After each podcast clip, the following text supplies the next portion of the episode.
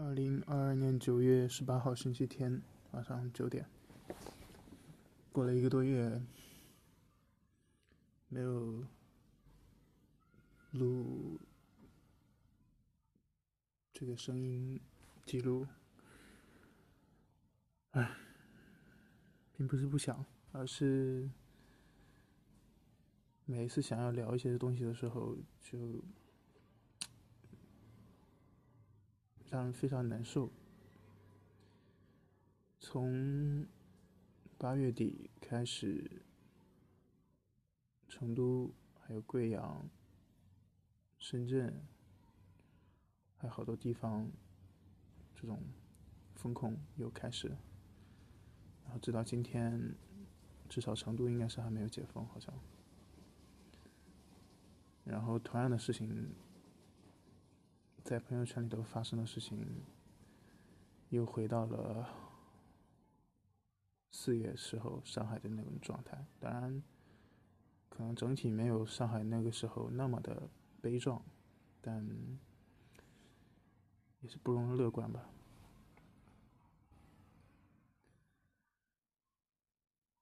然后接下来九月初又发生了好多好多事情，像是。伊丽莎白二世的去世，然后八月底的时候还有佩洛西访台，再加上访台之后，在海南啊台湾岛周边的军演，那种氛围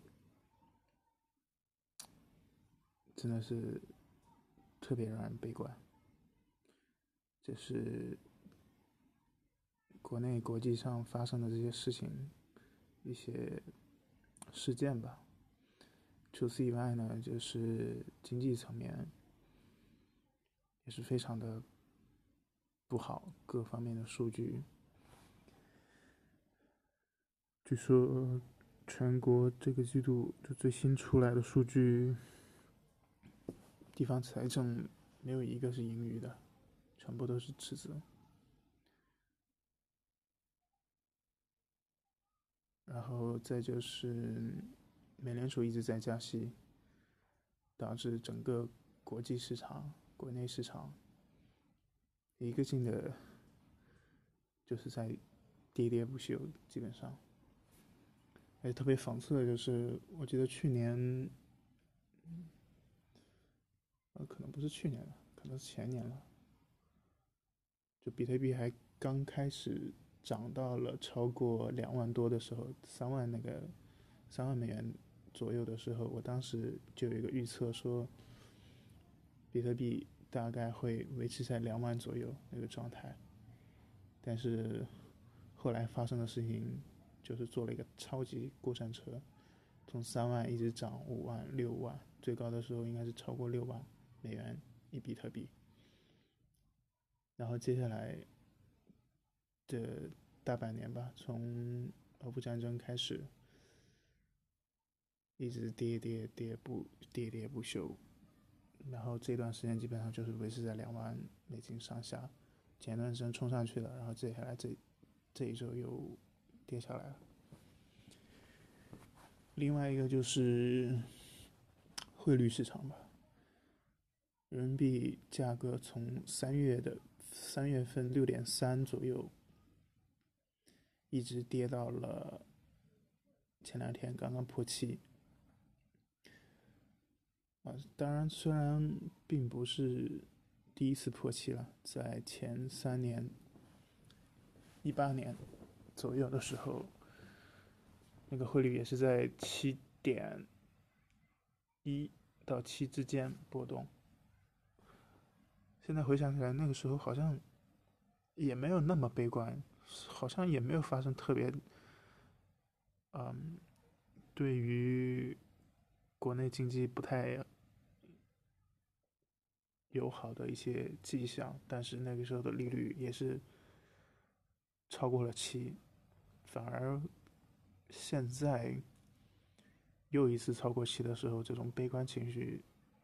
是远远大于当时的那种环境和氛围的，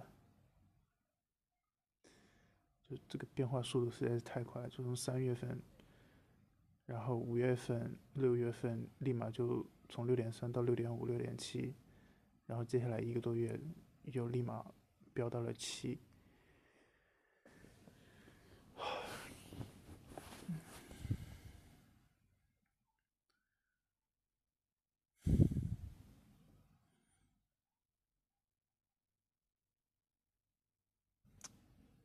然后，除了经济层面，再说一下普通人的生活吧。别人当然我不是很了解，就说一下我自己最近听到的和正在经历的一点小事情吧。就是上个星期去剪头发。剪头发的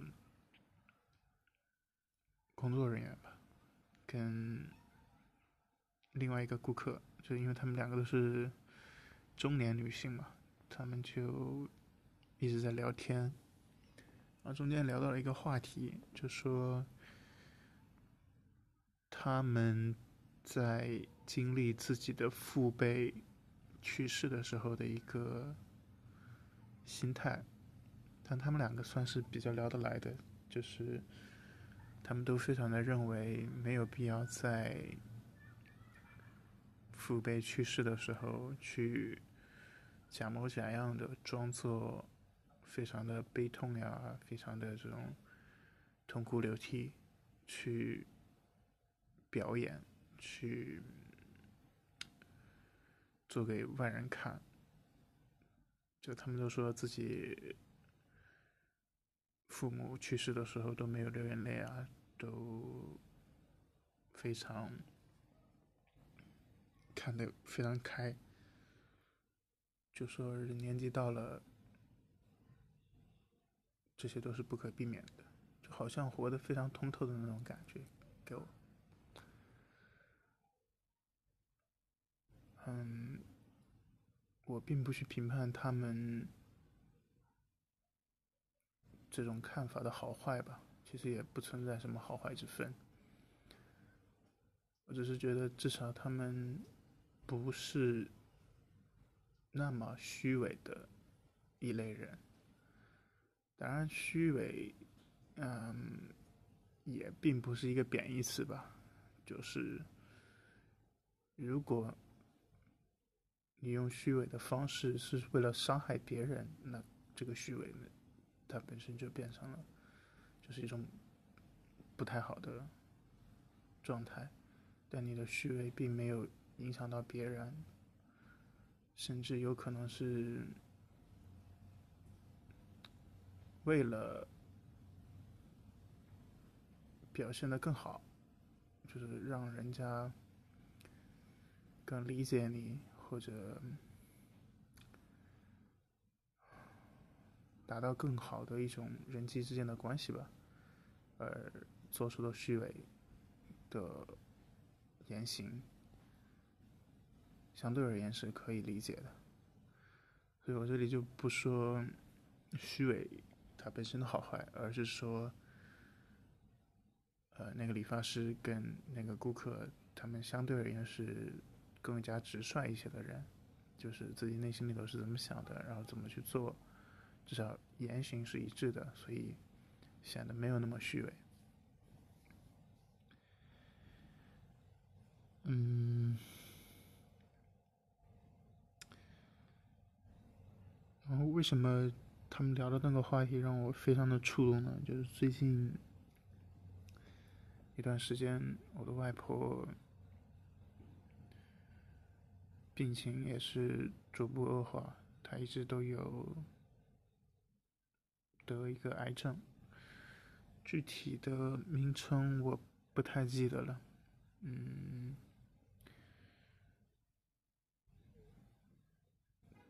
其实这个癌症前几年就已经确诊了，当时我的舅舅带着他到省会城市去做了各种检查，后来也找过我的一个大伯。就学中医的一个大伯去帮他专门看过，然后也给他开过一些药。啊，当然很不幸的是，我的外婆，我的那个大伯是在去年前年疫情的刚开始，哦，呃，那会儿对去世了，然后这一晃已经两年多了，然后从他那个时候，啊，在他。去世的头一两年回来帮我外婆看病抓药，这已经可能过了三四年了。就外婆的状态，表面上看起来还行，至少去年，我想一下，对，至少我去年回家那一趟十一的时候，看到她还是。相对来说，精神比较好的状态。但最近这一两次，一个是跟他有一个视频通话，简短的；另外就是听我舅舅还有我妈聊到他的状态，真的是非常的不好，就是整个人已经。啊，瘦了一大截，几乎就是这种皮包骨的感觉，然后非常的衰弱，而且就是这几年，他的耳朵也非常的听力的非常差，可能普通人在他身边都要提高好几个音量才。可以勉强听得清楚，就是，就是你可以想象一个老人，他没有办法跟人正常的沟通交流，自己又有癌症，然后。自己唯一能做的，就是疼痛发作的时候，自己强忍住，然后生活上的各种不方便，尽可能的避免去麻烦他的子女，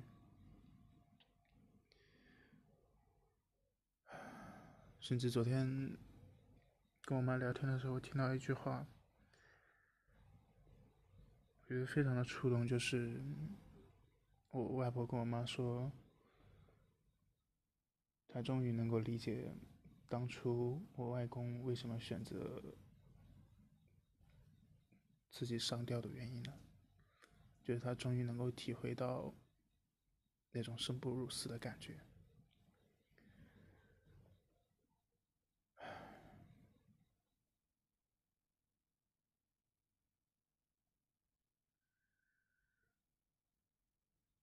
然后，也就是这件事情，认为就，对于人性或者生死这个东西，到底图的是什么？就是每个人生生命的延续，到底只是为了保持心跳，保持你的大脑有持续的血氧供氧？心脏跳动，还是说，除此以外，每个人还可以比较尊严和体面的与人交流，与这个世界发生联系，而不是默默的只是躺在那里，然后遇到各种。不变的时候，还不能够麻烦自己的子女，还要担心自己身上的味道或者说一些举动，会引起自己子女的嫌弃。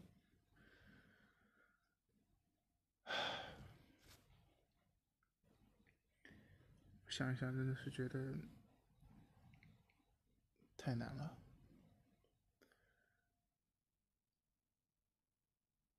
我真的是昨天想到这件事情的时候，我就觉得，如果这个社会可以普遍的接受安乐死的话，会是一个多么……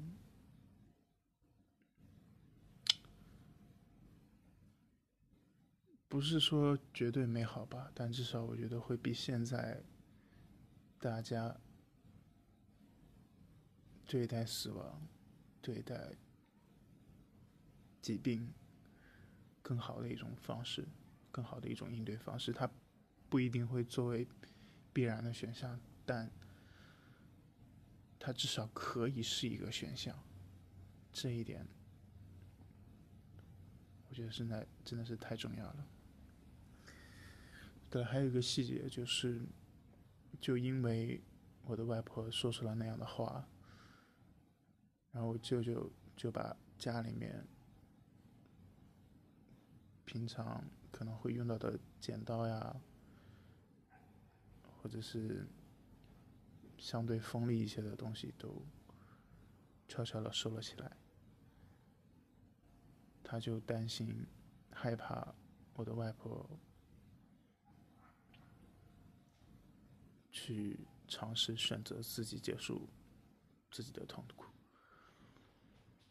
甚至还说出，甚至我舅舅甚至还说，假如我的外婆她真的做了这样的事情的话，他就一定不会选择去告诉任何亲戚朋友，因为对他而言，这样一种不体面的离开方式会。让他这个做儿子的很没面子，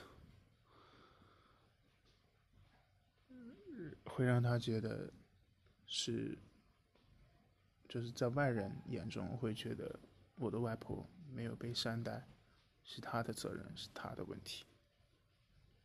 就是在这种情况下，每个人都只能原始的去考虑自己对自己有利的。这种状况，而且所有的这些事情，必须是按大众理解的正常的方式进行，这个才是正常的。哎，想到这里的时候，我就觉得实在是太残忍了，太难受了。就是当你到了有一天，你都没有办法选择怎么样减少、减轻自己的痛苦，那人活着的意义，哎呀，或许跟我想的不太一样吧。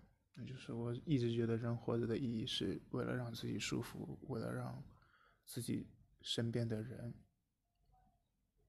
活得更舒服，至少在你的心跳、你的思、你的思想还在运转的每一刻，即便有痛苦，即便有疾病，至少你有选择可以让自己舒服一点的方式和权利。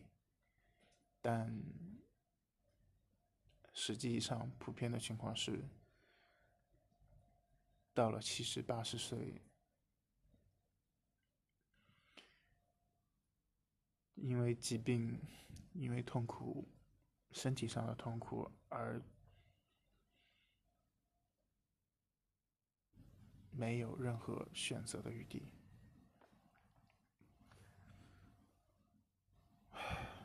就是身体上的难受、痛苦，跟心理上的折磨，跟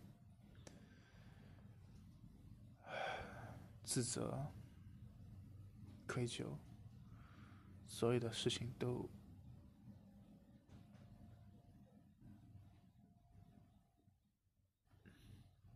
都由一个老人独自承受，而且没有人能够跟他正常的交流沟通，不可能有人去倾听他，也似乎没有人能够理解他。即便有人理解他。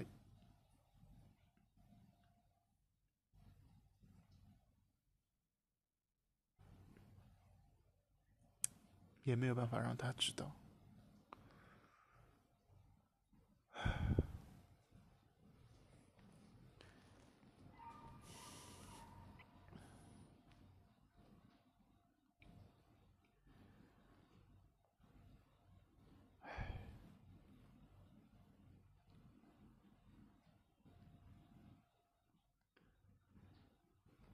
也许。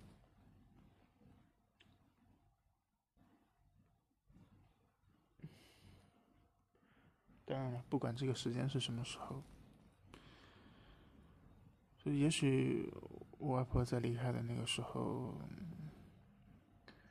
她会觉得自己终于解脱了吧，终于不会是大家的累赘，终于自己可以身体跟心理。都好好放松下来，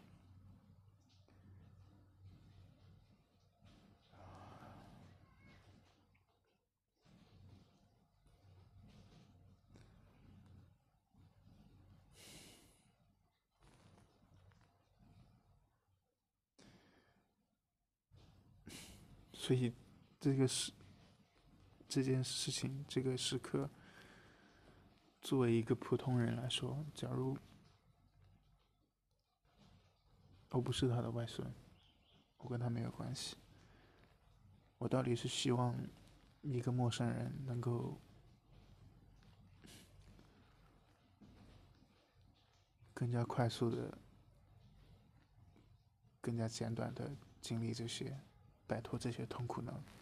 还是希望世俗的，按照世俗人眼光里面的，希望他多活一秒是一秒？更好呢？到底你要怎么去想，怎么去考虑，才是人道的呢？唉，至少我现在没有答案。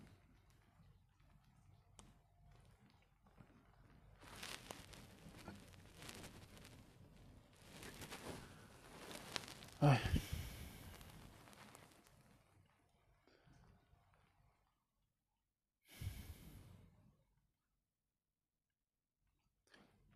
今天就聊这么多吧，聊着聊着越来越伤感了。哎呀，